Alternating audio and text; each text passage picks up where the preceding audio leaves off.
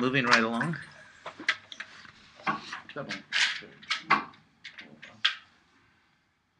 So thank you all for coming. And um, I'd especially thank Indra Nilamani and her beautiful daughter Shamali for bringing some food for us. Nice spiritual food. Thank you very much. So today is a special day, first of all, because we're alive, and also because uh, today is what we call the disappearance day of uh, two great souls, Bhaktivinoda Thakur and Gadadhar Pandit. So I'm going to explain very briefly who they are and what a disappearance day is. Uh, in spiritual circles, um, there's the understanding that we are spiritual. We're not merely bio machines.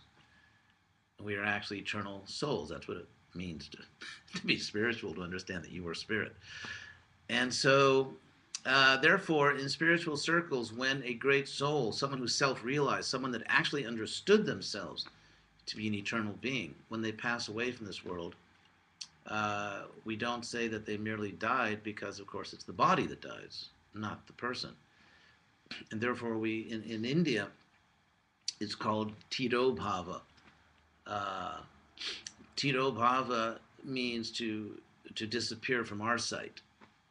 That someone disappears from our sight, and and they call it also uh, Mahotsava, a great festival, because it's in a sense we although we miss the a person, a great soul who has passed from this world, at the same time we celebrate their their victory, their glory in having lived a successful spiritual life and moving on to their uh, certain elevation. So, uh, therefore, we say disappearance date. And um, Bhaktivinoda Thakur, well, go, we'll do it chronologically.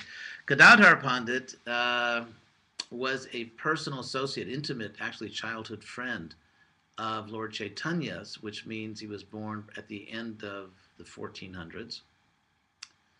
And of course, Lord Chaitanya is accepted within Gaudiya Vaishnava circles as Krishna's, you know, latest greatest appearance in this world. In the, the Bhagavad Gita, Krishna says one of the most, actually one of the most famous verses from the Gita, which every Indian knows. As soon as you start saying it in Sanskrit, they all join in. Yada yada hi dharmasya glanir bhavati bharata abhutanama dharmasya tadatmanang sajamyam, which means that whenever dharma, uh, the sacred principles of life, whenever dharma is uh, waning, collapsing, yada yada hi dharmasya glanir bhavati bharata, and adharma, which is the opposite. The principles of, uh, in other words, when people act not according to noble principles of fairness and compassion and uh, for the good of themselves and others, but when people act simply out of lust or greed, envy, and they act destructively and harmfully, that's called adharma. So the Gita says, abhutanam adharmasya. It's actually, I'll just take a little linguistic detour here just for a second because Sanskrit is so interesting. It's um, abhi, abhi in Sanskrit is a prefix which has a sense of something which is direct, like even direct against something. And, and then ut is up. And uh, tanam is, is uh, from the Sanskrit root stan, stand, our English word stand. Sanskrit's name, Indo-European language. And so abhutanam, literally when something is standing up or rising in a sort of in an aggressive way. That's literally abhiutanam. And so an adharma is growing in an aggressive way, a dharma, Then Krishna says, Tadat manang sajamiham, then I manifest myself in this world. It's sort of like a service contract that Krishna has with the universe, a warranty that uh, where he comes and makes sure things are going well. So, uh, according to this understanding, Krishna appeared about, well, 1486. That's no longer, that's 500 and uh, still do the math at my age, 29 years ago. 529 years ago, Lord Chaitanya appeared as, as Krishna, and um, one of and, and, started this whole movement, which is spreading all around the world now, of uh, Krishna consciousness or Bhakti Yoga. And one of his dearest childhood friends was Gadadhar Pandit, who was a great soul, and who accompanied Lord Chaitanya and participated in all of his activities during his life of teaching, reteaching. It said that Krishna taught Bhagavad Gita, but people didn't quite get it, so he came again to again explain it and to show by example how to be a servant of the Lord, how to serve God. Because in this narcissistic age we live in, of course, people would rather be God, although if you look at the job description, I don't, personally don't know anyone on earth that's really up to it. Mm-hmm. So it's like that movie. What was it called? Um, Bruce Almighty, the Jim Carrey movie. that kind of like says it all. So, so that's Gadadhar Pandit, and then Bhakti Vinod Thakur uh, was born around I think 1838 and passed away in 1914. He was, of course, born within the British Empire, just a few years actually before the the British Crown formally took over management of South Asia from the British East India Trading Company. It's amazing that um, Ayn Rand, of course, would have loved this, but that for over a century, a, a private corporation actually managed a good portion of the world. But anyway, so Bhaktivinoda Thakur was born in that British uh, ruled India, and uh, he was born in uh, West Bengal, which is significant because that was the capital. That's where the British first arrived. And that's where they set up their initial base in India, and that became their capital in India, Calcutta. Their and uh, sort of their Asian capital and uh, Bengali people in general are kind of known in India for having certain artistic or intellectual abilities, and so because of the British presence and because of the natural abilities of the people there, there was a a significant group of young Indians who were educated, who were intellectual, who were sort of negotiating this tension between their loyalty to their own families and their own history and tradition, and at the same time um, wanted to be modern and were kind of or, or very seduced by the new technologies. You have to understand if you're living in a little village and just you know somewhere out in the in India, you're living in just some little village where there's no electricity, and suddenly here come the British with their printing presses and railroads and great, you know, great universities like Oxford and Cambridge, so all this science and industry and, and intellectual firepower, it was pretty overwhelming, actually, for a lot of uh, young people in India, especially even older people. And so there was a group called the Bhadraloka, which kind of means you know the good people, or the but they were a group of they were Indians, many of them young, all the educated, intellectual, were kind of at the forefront of this uh, experience of trying to deal with these two worlds. And Bhaktivinoda Thakur was, was a member of that group. And he knew, he knew all the uh, leading people of his time, all the great intellectuals you read about in history books. And so he became a great devotee, a great um, follower of Lord Chaitanya. Bhaktivinoda also in his material career, he was a high court judge. He was highly educated, became a judge. He, um, he was a great poet. I think you have to say a great poet and he wrote poetry in three different languages. So try that. I mean, it's one thing to say, okay, I, I can get, I can find a restaurant, you know, in French or something, but but he actually wrote serious poetry in three languages, uh, which were English, Bengali, and Sanskrit.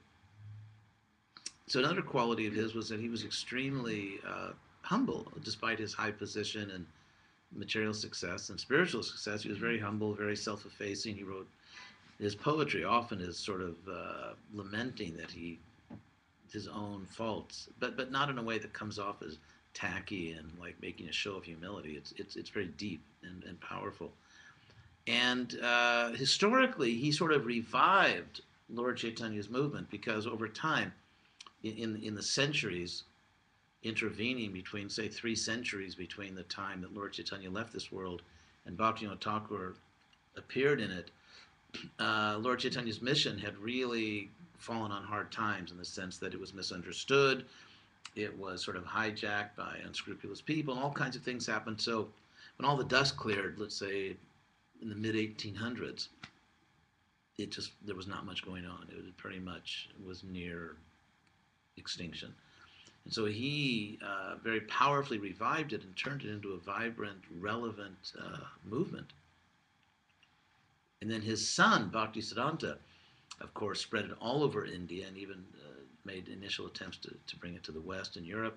And then Bhakti Bhaktisiddhanta's disciple, you could say the grand disciple of Bhakti Bhaktivinoda Thakur, is Prabhupada, our own teacher and the one who started the, the Krishna consciousness movement. So there's this um, amazing lineage. And um, so today is disappearance day of both uh, Gadadhar Pandit and Bhaktivinoda Thakur. And now I also got a request for a topic today, which I'll read from one of our distinguished guests here, Emily, Dr. Emily. And uh, it's a really good topic, and I want to tie it into Bhaktivinoda Thakur and Gadadhar Pandit. Here, so here's the topic. Uh, in our culture, Vaishnav culture, it's always stressed not to commit offense, not because when you're living with and working with, let's say, spiritual people, you don't want to offend them because inevitably, as human beings, we get impatient, we become irritated. Like, why the heck did you do that? And yet, so there's there's in, in a sense, there's a potential in a spiritual community to commit heavier offenses because you may offend someone who's actually really a spiritual person, and that's that's not a good thing. So, at the same time, so here here's the question, the topic was as it was posed. So that's called aparad. Aparad means offense. So I, I'd like to understand this topic of offense better and how it relates to criticism. How can a critical person overcome such tendencies so as not to uh, wreck the potential for advancement, while at the same time not being a passive, silent doormat? What do you do for a living? I'm a doormat. So how can we actually overcome how can we actually overcome the tendency to criticize and defend? And I was saying, like, unfortunately, there's all these you know really fun things you can't do, like criticize others. So, so how do we overcome this tendency?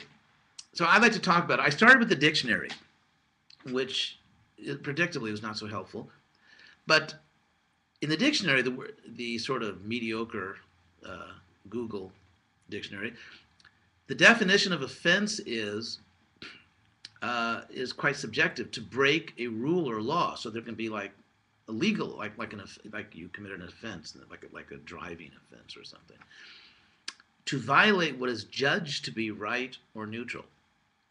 To violate what is judged to be right, I'm sorry, or natural, right or natural. So at the same time, we do see real flaws out there, and sometimes uh, we see injustice.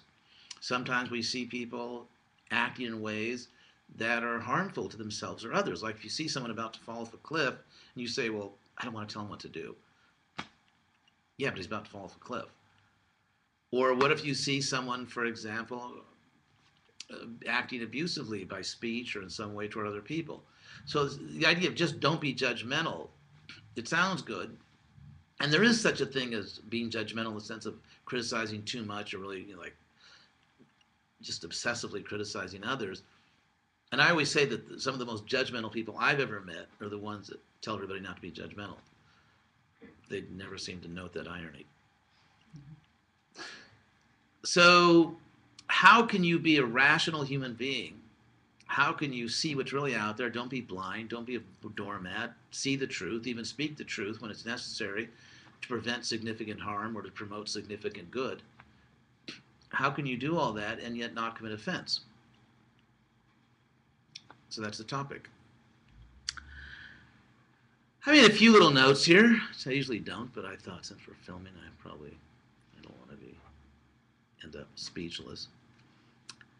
Um, there is a there's a connection between our own purity and uh, our ability to inoffensively criticize. In other words, one can speak the truth in an offensive manner. For example, let's say I see someone actually doing something wrong. Let's say someone is, is uh, well, typical thing for Santa Monica, I'm in a crosswalk and someone doesn't stop. That's happened to me probably about 50 times, and every single time it's someone in an expensive car. But anyway, so so let's say someone's doing that, so therefore I, you know, shout out profanities and and you know take out a sledgehammer. I carry my, you know, smash the person's windshield.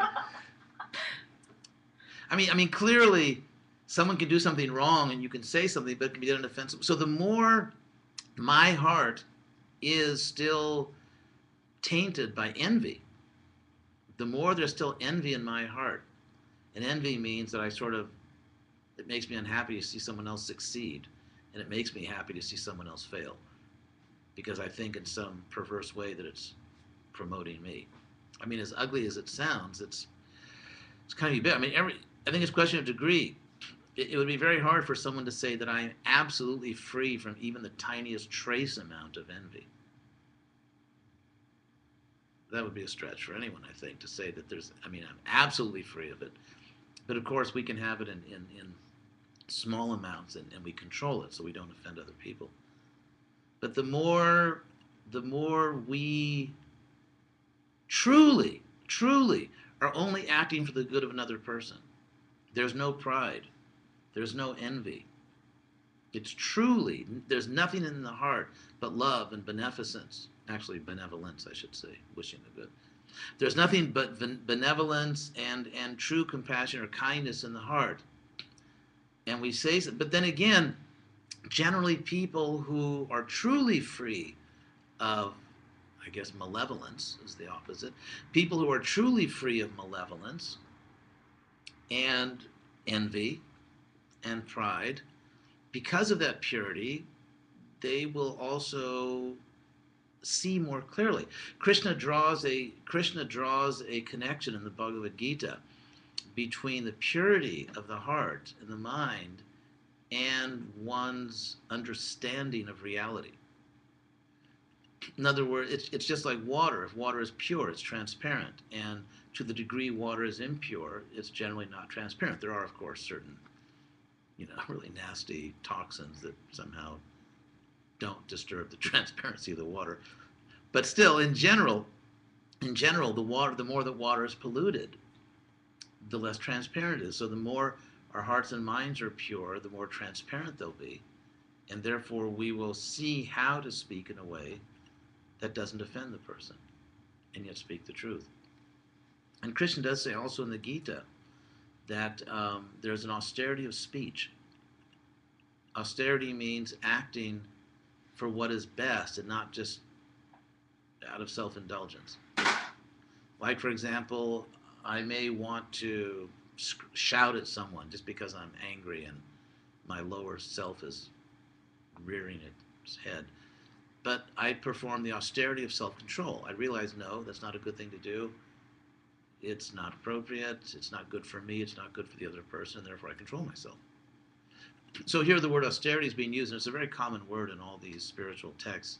It basically means that you do not indulge your immediate desire based on a higher understanding that to do so, to indulge yourself, would not ultimately benefit you or other people and could even harm yourself or other people. And therefore, we control ourselves and we give up that impulse. And so that's what I mean by austerity. So Krishna says that austerity of speech is to speak, first of all, what is true, but also what is beneficial. For example, I could tell you something like, how many towels are hanging in my bathroom and what colors they are. And I don't know, for some eccentric reason, someone might find that interesting. But so it, it would be true, but it's not necessarily going to make the world a better place. There's all kinds of trivia you could speak. So it should be not only true, satyam in Sanskrit, but hitam, also beneficial. We should say things that are not only true, but also beneficial, and priyam, pleasing. You know, a little bit of sugar makes the medicine go down. So, um, so there's a situation where someone may do something wrong, and even something wrong, something which is not merely wrong, but is harmful to themselves or others. And yet, if my motivation, if my urge to speak, my, my, if my righteous anger is really self righteous anger, and I'm speaking to indulge my own envy and pride, then even in speaking the truth, I may injure myself just as I injure others because I am. You see the point? It's, I mean, there, there's a sense in modern culture which I suppose technically we could imagine a crasser, more vulgar culture, but you'd have to think about it for a while. So in the modern world, um, you know, it's like this gotcha thing. If you made a mistake and, and you're and I caught you, then I can just you know shout it from the rooftops. And and you, by by virtue of the mistake you've made or done something wrong, you've been stripped of all dignity. You deserve no respect, nothing. You should just be annihilated publicly because you did something wrong. And by doing that, we are protecting the public from you know it's transparency or something. I mean, obviously, some truths have to come out, but there is a sense in the modern world that if you get someone, if you catch someone doing something wrong, then they're just fair game for anything. So, also another point I to, I wanted to make is that um, we have to make allowance for imperfection. In other words, some mistakes are not really destroying the world, and we all make mistakes. I have a friend that said, "I only made one mistake in my life. One time, I thought I was wrong." But I wasn't. he was joking. So, um, so we all make mistakes, and and also our how should I put it? It's like I mean, people are different levels spiritually. So, for example, let's say a child is playing, and the child is just not so competent. Maybe the child's trying to, I don't know, assemble something, some toy, or trying to play music on a little keyboard or something and so you barge in and push it. Get out of the way, kid. You don't know how to do that. You know, I'll do it. The point is that children have to given space and time and encouragement to gradually learn things. And so there's a sense in which uh, people are spiritual children. And uh, there are mistakes that people make, but it may be a case where, let's say, God is taking care of that person or someone else is responsible. And so it's just not my job to barge in and attack that person, but just to give them space to, to learn and to grow in their own way. It may not be my duty. So the real question sometimes, especially say in a spiritual community, one question you have to ask yourself is, is, is it really going to please God? Is it going to please Krishna if I criticize that person? Because ultimately, whatever I do, I'm trying to please Krishna. I'm trying to please God. So is it really pleasing to God that I intervene here? Is it a duty that God has given me? To intervene. And um, how significant is the harm? And obviously, if you see someone about to do something really harmful, sometimes you got to just step in. But but in cases more where you just see people like I don't like the way you're doing your job, or this or that, is it really my duty? And you have to ask, and you have to be convinced in your heart, in your purest heart, not in the, not not in, in, in let's say in my passion or or pride, but I, have to find somehow or other find my that pure part of me which is there and ask is this really beneficial? My intervention is this really a duty i have? Does, does god want me to do this? And by doing it am i actually acting for the good of everyone including myself?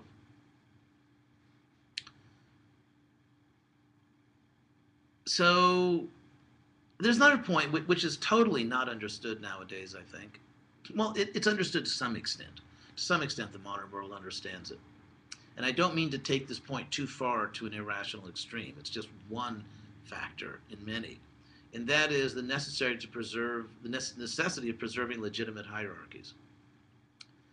Uh, despite the very powerful egalitarian ethos of our society, the fact is that there are natural hierarchies. For example, in the press, there are certain ways that one could say criticize the president, where even people who don't support the president would think you're really you're going too far. You're you're you're just destroying all the dignity of the office. And and there are certain natural structures in life. For example, parents.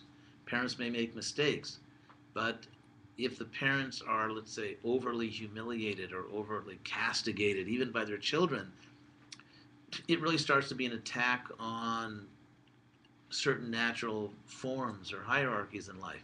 We're not talking about parents, let's say, who are totally incompetent and, the children need urgently to be taken away, put in a foster care home or something. But let's say just a mistake. So there's there's the there's the balance of speaking the truth, not allowing abuse. Certainly, we're not talking about abuse here. We're not talking about harmful abuse. We're just talking about mistakes. And so there's a sense, and of course, if you look at the, the, the distinction between the West and the East, uh, who was it? Kipling said, "East, east is east, and West is west. and Never the twain shall meet." Uh, he never, obviously, never watched India's Got Talent on TV, but but if you go back in history, if you go back in history, even certainly the time of Alexander, and even before Alexander, I mean, really the, the earliest systematic documented contacts between East and West, you could say maybe, are going back to the great battles between Greece and Persia two and a half thousand years ago. And there's always this mutual perception that from the point of view of the West, they, they really prize individuality and don't trust anyone. And that's why democracy, of course, arose in Athens. And so, from the point of view of the West, the people in the East were obsequious. There was like bowing and scraping to their leaders. They were mindless followers. And, and so the West had that opinion of the East. This is going back thousands of years. And, the, and for the people in the East, the Westerners were kind of like barbarians. They were crude. They were, they just had no respect for things that should be respected. And um, so anyway, you see this very clearly the, because the, the, the, sort of like the border between East and West in ancient times was, of course, Greece and Persia. And, and they were battling each other for centuries. You know, the Marathon, the Great Battle of Marathon. If you watch your, I'm sure none of you would ever miss a Brad Pitt movie. And so I'm sure you saw that thing about Troy. So anyway, um, and then of course with Alexander, it, but um, so there has to be a balance. Obviously, one can be obsequious. You can go too far and just be so submissive and humble and respectful of authority that just, you know, that it just creates havoc and, and all kinds of evil things happen in the world. On the other hand, one can be so self righteous and individualistic that you just become a menace to civilization. And you just destroy the very principle of respect and dignity in the world. And we're just left with, you know, something worse. So, getting back to the topic of offense, um, and just to wrap this up, I would say the main principle, which which sort of is the framework for the other principles, is to understand oneself and to understand everyone else as a spiritual being. And to understand as much as we might like to be God ourselves, we haven't really got the skill set. And the idea the idea of wanting to become God by meditation is kind of, you can't be serious. It's like, first of all, it, it, it involves all kinds of crazy philosophical problems. Like, if you're God, how did you get in this mess? I mean, how could God? Because everyone agrees in terms of the uh, certainly this Vedic culture that at the present time we are to some extent covered by illusion. We are not seeing everything that's out there. We're not in perfect consciousness.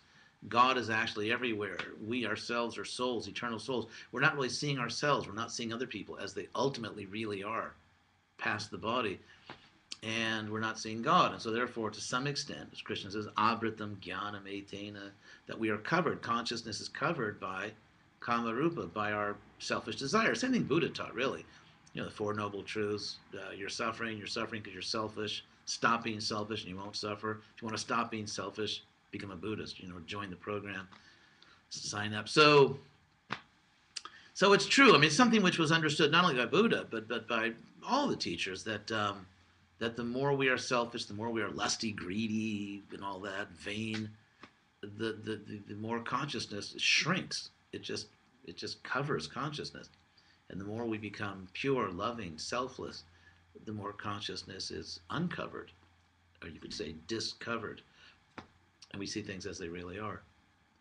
So when we see things as, as we really, we, we are one with God, but we are also less than God because we're not infinitely conscious like God. And so it's natural that we serve God as the hand serves the body. Krishna says in the Gita, Mamai Vangsa Jiva Loke Jiva Bhuta Sanatana, that the eternal living being is part of me. And so as the hand is part of the body, let's say the hand goes on strike, I'm not going to give the food to the, you know, the mouth. Why does the mouth get to taste all the food? Why does the stomach get to digest? I'm just going to. So even if you have the most powerful hand in the world, like you could have a, like you can pulverize, you know, I don't know, granite in your bare hands or something, but still, you can't eat. Your, you know, hands don't digest. That's not, not what they do. The hand feeds itself by feeding the body. That's how hands feed themselves because the hand is part of the body. So, in the same way, we please ourselves, we nourish ourselves by pleasing God because we're part of God. And so, in the act of pleasing God, we are actually pleasing ourselves and we are actually, it's like watering the root of the tree. God, you could say, or Krishna, is the root of all existence. And so, there's a funny word in Sanskrit. Sanskrit is full of puns and jokes, but people don't get it. They think it's all like very somber and grave in Sanskrit. But anyway, so in like one name for a tree is a padapa, which means a foot drinker. Trees drink through their feet, you know, their roots. So you can say, no, that's not democratic. We should give equal amounts of water to the branches, the twigs, the leaves. You know, it's more egalitarian. It's the zeitgeist. But trees don't drink that way. Trees drink through their roots. And so if we by by serving God, we're actually serving ourselves because we're part of God. So if in every act we just consider, and Krishna says that in the Gita, Yat Karoshi, whatever you do, Tat Kurusha Mararpana, make that an offering to me. So if we see, understand our lives correctly as an offering to God, then before criticizing, we should think, is this really a service? And it may be. It may be there are times when, when you know, we are called upon, as they say, to speak truth to power. You know, you know, the typical thing, the old uh, Old Testament prophets speaking truth to power. It may, it may just we may be called upon. God may actually want us to step forward because the truth has to be spoken. But we should really verify and make sure, check our motives. Why am I doing this? Am I doing it really because I'm convinced in, in, in my my rational, pure side, not my passionate, impulsive side, angry side, but my pure spiritual nature is telling me that Krishna really wants me to do this. This is really service. And, and I, I'm not taking pleasure. I'm not happy because I'm criticizing someone else or putting someone else down. It's really just a service that, that I've been called upon to do. So, in, in that way, one has to be satisfied in one's own conscience. You have to make sure you're not causing more harm than good. You're not, uh, let's say, for a debatable benefit. Will the criticism do its job? if I make this criticism, will I make the world better, or is it just something I want to get it out? Is it really going to improve the world? Is it going to make my life worse, someone else's life worse? So in, in, that way, it just has to be a, um, a pure, clear-headed, beneficial act where you're sure that it's really your duty. And of course, in cases of serious abuse and, and significant harm, then obviously, if you can stop it, you have to stop it. So, any questions on these points? Yes. So, um, I was thinking, well, in Christianity, you have the Pope that supposedly Catholicism. infallible in Catholicism, right? And then, like in Vedic culture, we have spirit, the spiritual master who is a representative of God, and, and we believe that God speaks through them. So my question would be like, um, so there is a hierarchy, and you know, which we have to respect. Now, in, in the spiritual master, what, what would it be seen as offensive if um, the disciple disagrees with, with some instructions or some ways that he may have to in managerial ways, right? Right. Yeah, yeah, yeah. Prabhupada made clear in his own teachings that the spiritual master is speaking, or the guru is speaking infallibly, if and only if the guru is simply humbly repeating what Krishna said, or, or, or, let's say there are certain sources we have, Shastra, you can say scripture, that we accept as sacred texts. And so in those areas, the guru, if he's just repeating a, a recognized authority, then we accept it. Prabhupada never claimed, in fact, he, he disclaimed, that a spiritual teacher is just infallible in every area, even like, I think it's going to rain tomorrow. What? I don't think so. No, I'm the guru. It's going to rain tomorrow. And and this creates kind of all kinds of comical situations. I mean, I mean, you know, that's who needs Monty Python when you're part of a religious organization. Mm-hmm. But so you get these Against the comment. yeah, I mean, I mean, so it, it's really important that a spiritual teacher, a guru, know their own boundaries. In other words, I'm a guru. That doesn't mean automatically that I'm an expert financial advisor, or marriage, marital advisor, or manager. So the problem is if a guru thinks that because I'm a guru, therefore everything I say is true about everything it's uh, they just don't understand their job. And it's almost like there's something ironic about it because if you're surrounded by people who are always like telling you oh, you're so great and then you, you know you start to believe your press. And so yeah and you can become a little loopy. So yeah so it's very important. So a guru should not how should i say exploit that position or misunderstand the position and claim that all of his or her statements on every subject are infallible when they're actually not. Um, So, um, I guess, you know, maybe we would have to, um, distinguish between spiritual advice and maybe practical material advice. Yeah, Two separate things from a spiritual leader. they are different, and I know myself just by experience, you know, Guru School of Hard Knocks, that um, that when you're advising people, even people who are disciples, uh, it's you really just you just sort of talk and discuss it, and, and just between you know try to come to a mutual understanding or see what's best. But you can't. I can't try to invoke the power of a guru. I'm just telling somebody, I think you're majoring the wrong subject in school, or you should change jobs, or I mean, certain things. There are times when people around us, and certainly a guru, can just see that you're harming yourself. And it's just obvious. It's not, there's really no mistaking it, that you're doing something which is not good for you. And so someone may tell you that. And so it doesn't mean we can't go to the other extreme and say that, I mean, someone that cares about me and that may be a wise person may actually see things that are real. So I think there has to be balance, like everything else. There has to be balance. You can't go too far to one side or the other. Yes. Well, if you have the pure intention Mm-hmm. to be of service Yes. and to benefit another, but if you don't do it in the right way, it can be demanding and bossy and critical. So it sounds like from your talk that if it- this isn't done in a pure spiritual way, it can hurt the person that's demanding and in some respects damning the person that does certain things that they don't agree with. Yeah, it's very true. Uh, someone may, yeah, exactly as you put it. Even though the motive is love. Well, I would say that the motive may be partially love. I, I think that when there's really pure consciousness, Mhm. then the tendency is to. I mean, it's possible. I, I suppose you could say that someone's acting out of pure love, but just got the facts wrong, or just doesn't have enough experience in that area. I, I suppose we can't. I mean, love doesn't make one omniscient. And so even if someone has pure love for you they still may not be omniscient.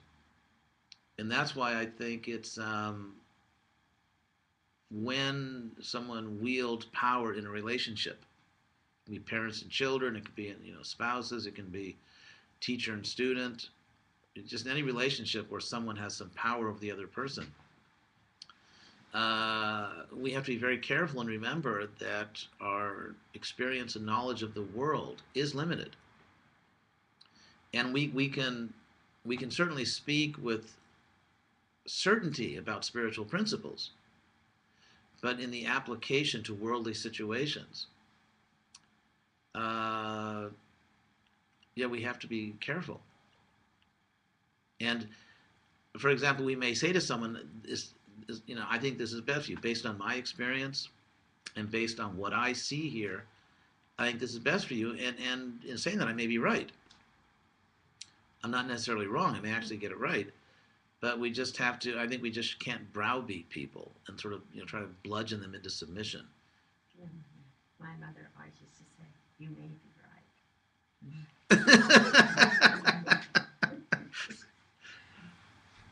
I think it's classic. Yes, yes, it is. you it should is. always remember because it gives the other person grace. Yeah, yeah, I think this can tie in also to uh, a little earlier when we were saying about uh, how to the best, most efficient way to uh, spread the Krishna consciousness or whatever you do want to share, how you have to let the person come to the conclusion on their own because Socratic method. Yeah, when people are told what to do, they, they kind of want to reject it because the, I guess it depends. Every situation is different, but the same concept when you want to uh, advise people, you have to find it in a way to do it where, where they can kind of come feel like they come to the conclusion on their own. Yeah, I, I would say that that's especially true nowadays hmm because in this age of just like unbridled narcissism. But it's it's, it's sort of true always, and it I, there are cases where people say like, I just need someone to explain this to me. Right. And there are other cases where people are, you know, God help you if you try to tell somebody something. So I would say that, but what you said is certainly true in many cases. So I, I think that this the best course then would be that advising people, you, we have to take the time to understand something about them and just talk to them a little bit and find out what the market will bear. The soul. Each of us have the our own soul, and we're coming from our own consciousness, and to inflict ours on theirs, it's the, the two will never meet. It has to- Unless, and yeah, no, no, that's certainly true. As you stated it, if I'm trying to get someone else to take my view because everyone's unique, it may not work. If, for example, you actually have the good fortune to be empowered, so that, um, and I don't mean this in any outlandish, extremist way, but let's say God is speaking through you Yes. it may be a case where you speak to someone and they recognize that you're speaking the truth and that so so in that sense i think the more the more i really care about the other person and the more i don't see myself as above the other person even i mean a guru that really thinks i'm above my disciples is not really a guru i mean technically the guru may be in a higher a more advanced state spiritually but the symptom of a more advanced state is you don't think you're better than other people. And so if I have enough respect for the other person to really care about what they think and what they need and what they're able to take right now. And so when people, if you're talking to someone, let's say, someone has the good fortune to speak with Shamali, if, if, let's say you're speaking to someone and they see that you really you're not trying to lord it over them. You're not trying to, you know, have power over them. You're just a nice person who's, you know, cares about them, and you listen to what they're saying. And let's say you, based on your experience, based on Krishna helping you in the heart, in a kind way, you just speak the truth. Mm-hmm. And people realize it's not your truth, it's just the truth. Like, let's say someone stops and says, how do I get to the how do I get to you know UCLA from here? And I tell them it's not my truth. It's just that's just the way you get there. It's it's that way, and it's not just that way for me. And so if we are speaking something which is really true, it's not just my truth, and and we leave them enough space, as we were saying, to take that in in their own way, in their own life, according based on their life experiences and whatever because up these see there's danger it's like i always say on every road there's danger you can go off the road on either side and so one danger one side of the road is just basically trying to push people around, you know, and tell them what to do or this or mm-hmm. that, or you got to see things as I see them. But the other danger is slipping into, and this is a danger which the New Age movement is sort of blind to, and that is slipping into a type of irrational subjectivism where everyone just has their own truth, which is absurd because, I mean, do we all agree we're in Santa Monica right now? I mean, I mean, if everyone just had their own truth, you couldn't have legal systems, you couldn't have law and order, you couldn't have. I mean, you couldn't have anything. You could, you couldn't have life. So, uh, and and if there is a God, it, it, sure, everyone sees God in their own way, just as everyone sees the parents in their own way. But that doesn't. But there are certain objective facts about the parents. There may be three or four siblings that all see the parents in their own way, but there's just there's a whole huge body of objective facts about the parents totally independent of what any particular child thinks or sees. And so we don't want to go into extreme subjectivism or sort of abusive authoritarianism.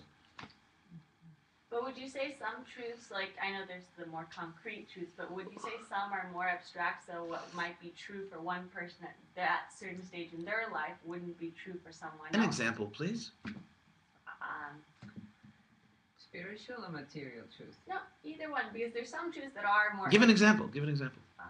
Think of an example. I Um, have, a, I have an example that Urmila Dasi gave that's just material, but it kind of illustrates the point.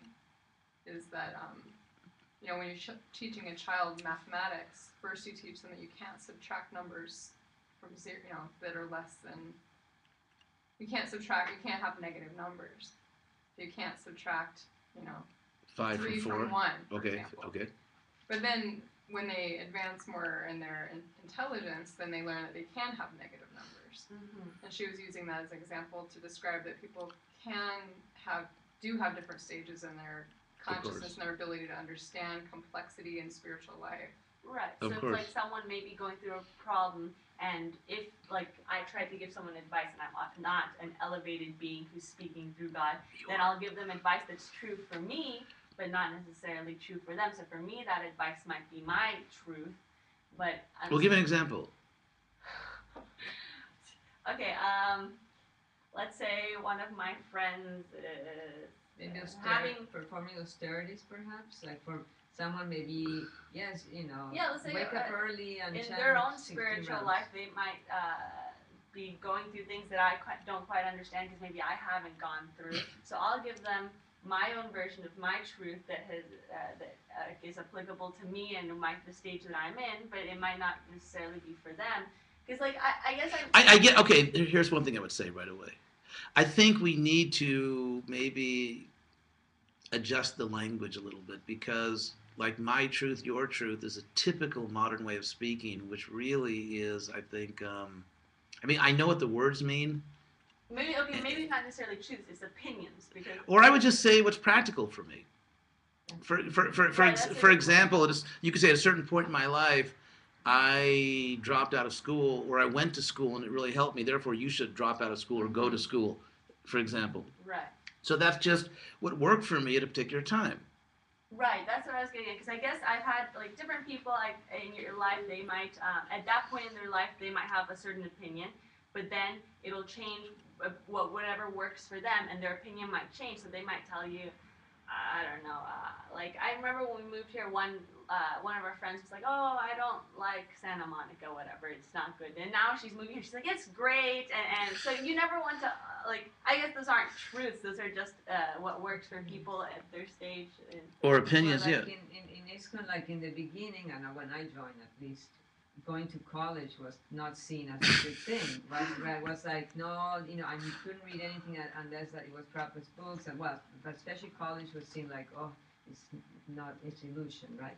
And then this, the gurus who preach that way, they end up going to college. So, Yo nunca predicaba así. right? Sorry? I I don't think I ever preached that way. I was the first one to actually break Right, you the, were the first to break the, the the barrier. Yeah, Yeah. that's kind of what I was trying to. Yeah, that's a but good that- example. So you see how that. many disciples maybe didn't go to because you know their their leaders were Right. pushing against it, and then maybe they missed the boat, and then all of a sudden, you know, Yeah, yeah. So Therefore. I, I think the important issue here is that we have to be intelligent and mature enough to know the difference between eternal immutable spiritual principles like there's a God and God is in our heart, and even some details about God. It's not that everything specific is subjective, which is another great contribution of modern culture, but eternal, immutable principles and just circumstances.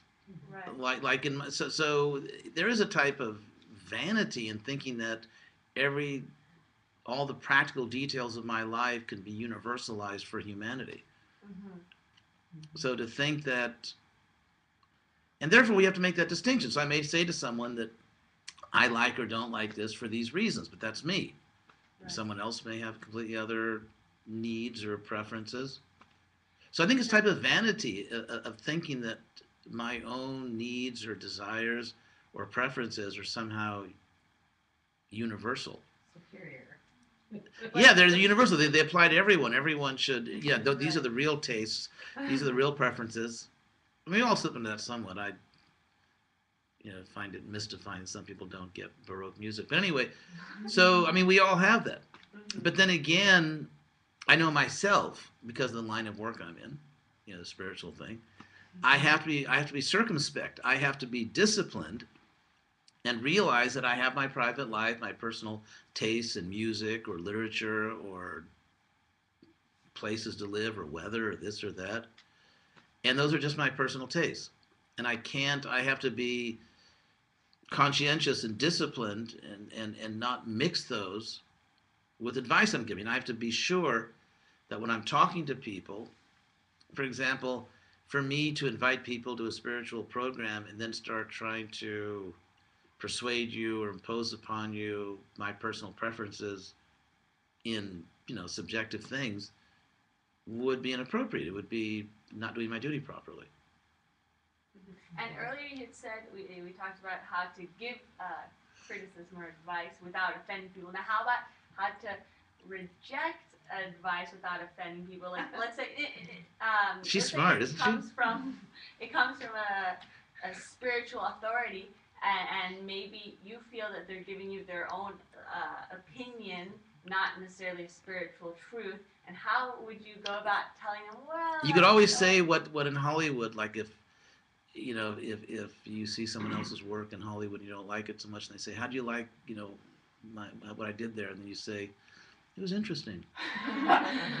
My was dad tells me that all the time. Practically all my stories, he says interesting, but it has different intonations. Interesting Yes. or interesting. I, w- I would say that, um, yeah, obviously you have to be true to your own best understanding. Mhm. You don't want to reject something just because someone else told you to do it, because what if they're telling you the truth? Like when people say to me, like, what do you do when people criticize you? The first thing I always do is I try to understand if it's true or not. Right.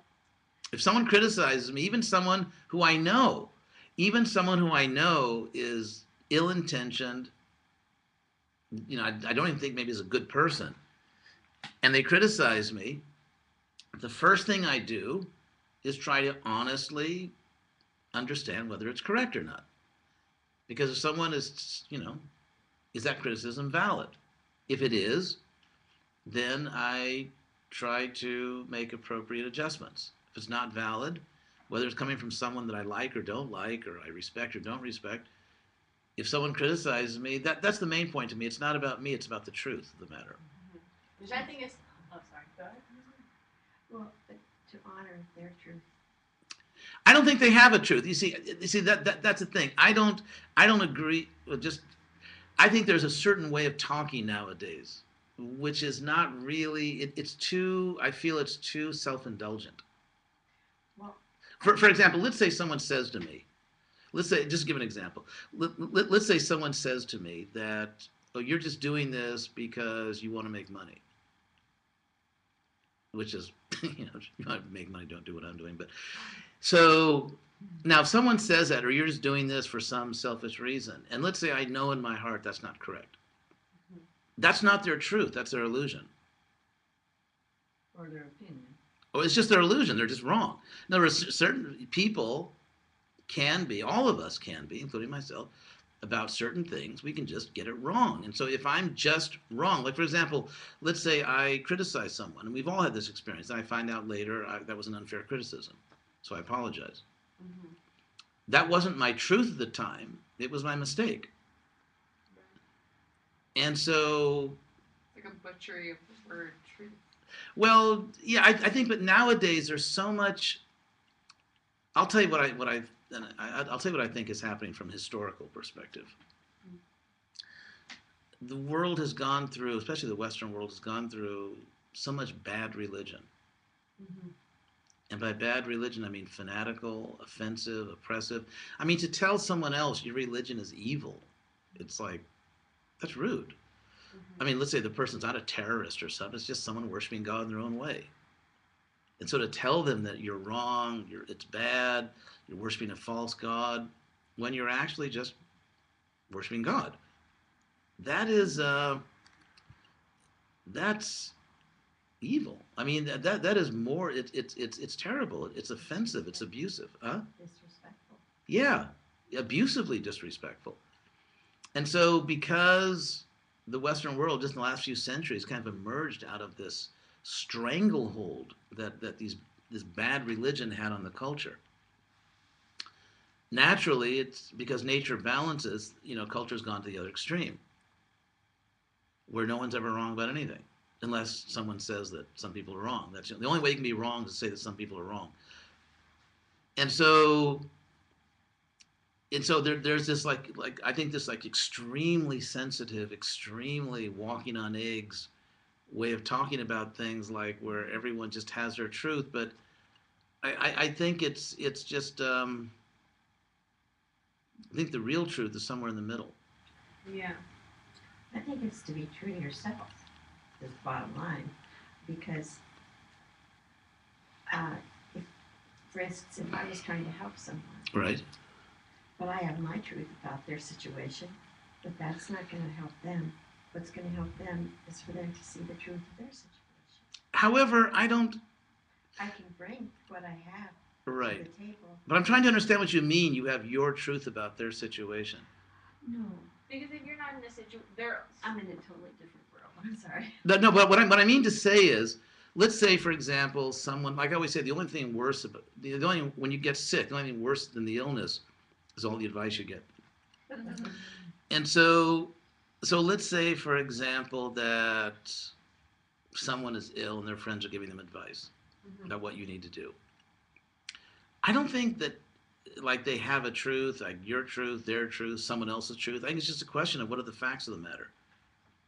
How do they feel about it? The person, I think the person has to understand how they feel about their own situation. But they may be wrong. For example, Yes, they- If- definitely. Yeah, yeah. For, so, so therefore, it's not a truth. It's just it, it's a, a mistaken opinion. For example, there, there were times when I was ill, and, and, and some people advised me you should take B12. And I said, Nah, I don't want to take B12. Then it turns out I did need B12. So back then, when I said, Nah, I don't want to take vitamins, it wasn't my truth. It was my mistake. Mm-hmm. And so I think nowadays, what's happened in the world is that ontology or, or, or just the facts of life have been subordinated to psychology. So that because you should never say that someone made a mistake because it might eh, harm their self esteem, right. therefore everyone just has their truth. But people actually they make mistakes. And so of course obviously you can go to the other extreme and you can you can offend people and you can discourage them and you can all that. I think that's a hard. Isn't that where we started? We started out by being critical of others to the point of being hurtful, Right? and we hurt ourselves. True. So by being respectful of the other person uh, and being loving and listening, they can heal themselves. Uh, I don't know. I, I don't know. I think I'm totally from a different world. No, no, but I mean, I mean that sometimes happens. That was, you know, Socrates certainly had a lot of success with that method. But, but let's say, for example, I mean, there are cases where people stubbornly won't listen to good advice. For example, I know, I know, I know. For example, I know several people, unfortunately, because because I, you know, I'm part of a spiritual community. There's, I just know thousands of people. I know several people. Actually, Steve Jobs, and I didn't know personally, but apparently he's in that list also, who uh, died of curable diseases because they had an, a, a fanatic allegiance to or belief in natural medicine. Now, Emily is a very good naturopath doctor, and uh, and so I think naturopathy has a lot of good stuff. I mean, they, they help a lot of people, and, and they know a lot. At the same time, as Emily will say, there's you know you need different things for different situations, and so when people let's say stuck to their no, I'm going to do this this way, and their intention was not to go down with the ship, their intention was to live. They wanted to live. That was their real intention, and yet they made poor choices and therefore died. So I don't see how their mistaken choice was their truth. There's nothing true about it. It was a mistake. And so I think we have I think we have to be moderate and we can't subordinate truth to politeness. So like so it's like the real point is not to get at the truth. The real point is just to be polite. I mean, I know that we should be I mean, I agree with you. We should be polite. We shouldn't hurt people. We shouldn't impose things on people. And sometimes, for example, I learn from my teacher, and uh, Prabhupada, and and uh, he he enlightened me. I mean, not that I claim to be a great enlightened soul, but he he taught me so much. He totally transformed my life, completely transformed my life from just being a you know just a 20 year old California hedonist mm-hmm. to actually you know making something of myself. And so he just told it like it is. He wasn't shy. He was a pure soul. He didn't, you know, he didn't, he didn't, there's no question of offending me. But he just told it like it is. It's this and it's not that. And and that's what I needed. And that's what worked for me. And so I mean, some people may be so sensitive that you have to just really always you could never really tell them anything directly and you have to just sort of, you know, very in a very tender tentative way suggest things and let them discover it. Yeah. But there are people who are not so, let's say, easily offended and who just want someone to, to tell me the truth straight out.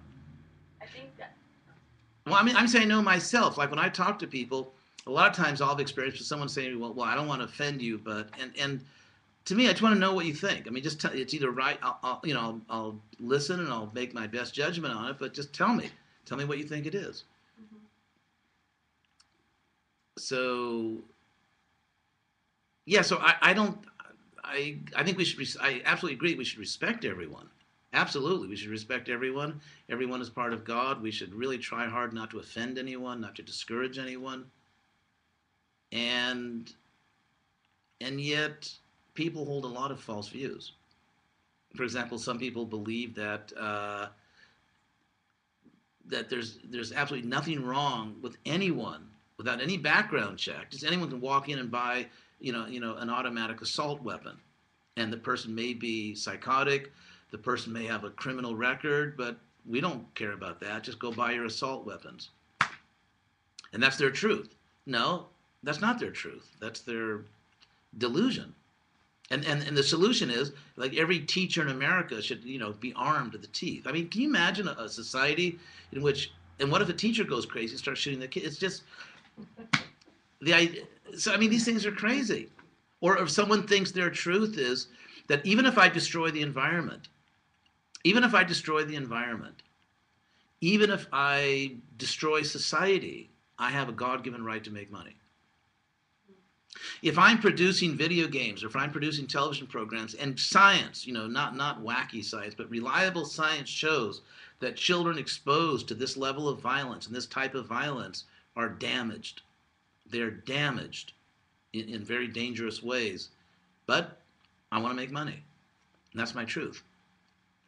Or I'm going to blow up a school bus. What I just read, where was it? You know, Afghanistan, Pakistan, where someone, you know, some group just attacked a school. They just went into a school and started shooting people as a political statement, but that's their truth. So that language of dignifying everyone's opinion about everything as a truth, I think, needs to be reined in a little bit. Mm-hmm. I don't know if truth's the right word. yeah. There-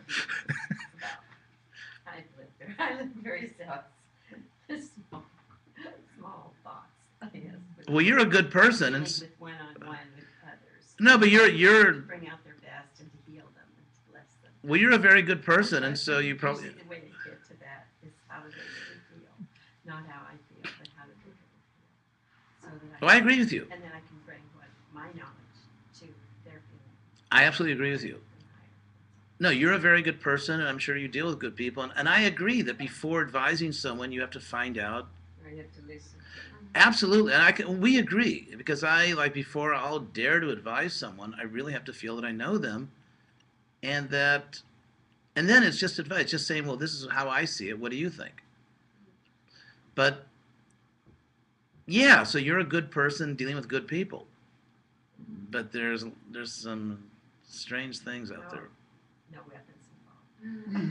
And I think there's just so much concern with how you present whenever you try and advise someone nowadays. There's so much like psychology that goes into it and how to say it because I think people's first notion when they hear criticism, they don't want to accept it. There's a lot of self pride, so you want to reject it. So then nowadays there's a whole psychology of how to talk to people because I know even I guess for myself, whenever like uh, even my mom, she wants to give me constructive criticism. My first thing is say no, but and I want to defend myself. Like, even if I I know inside that I'm wrong, I still want to defend myself. You know, like no, I, I, it's automatic. I always say no, the first response. So then I think, um, like you said, it's, uh, it's um, on an individual basis. We have to be open within ourselves to hear the truth, and then that we're wrong.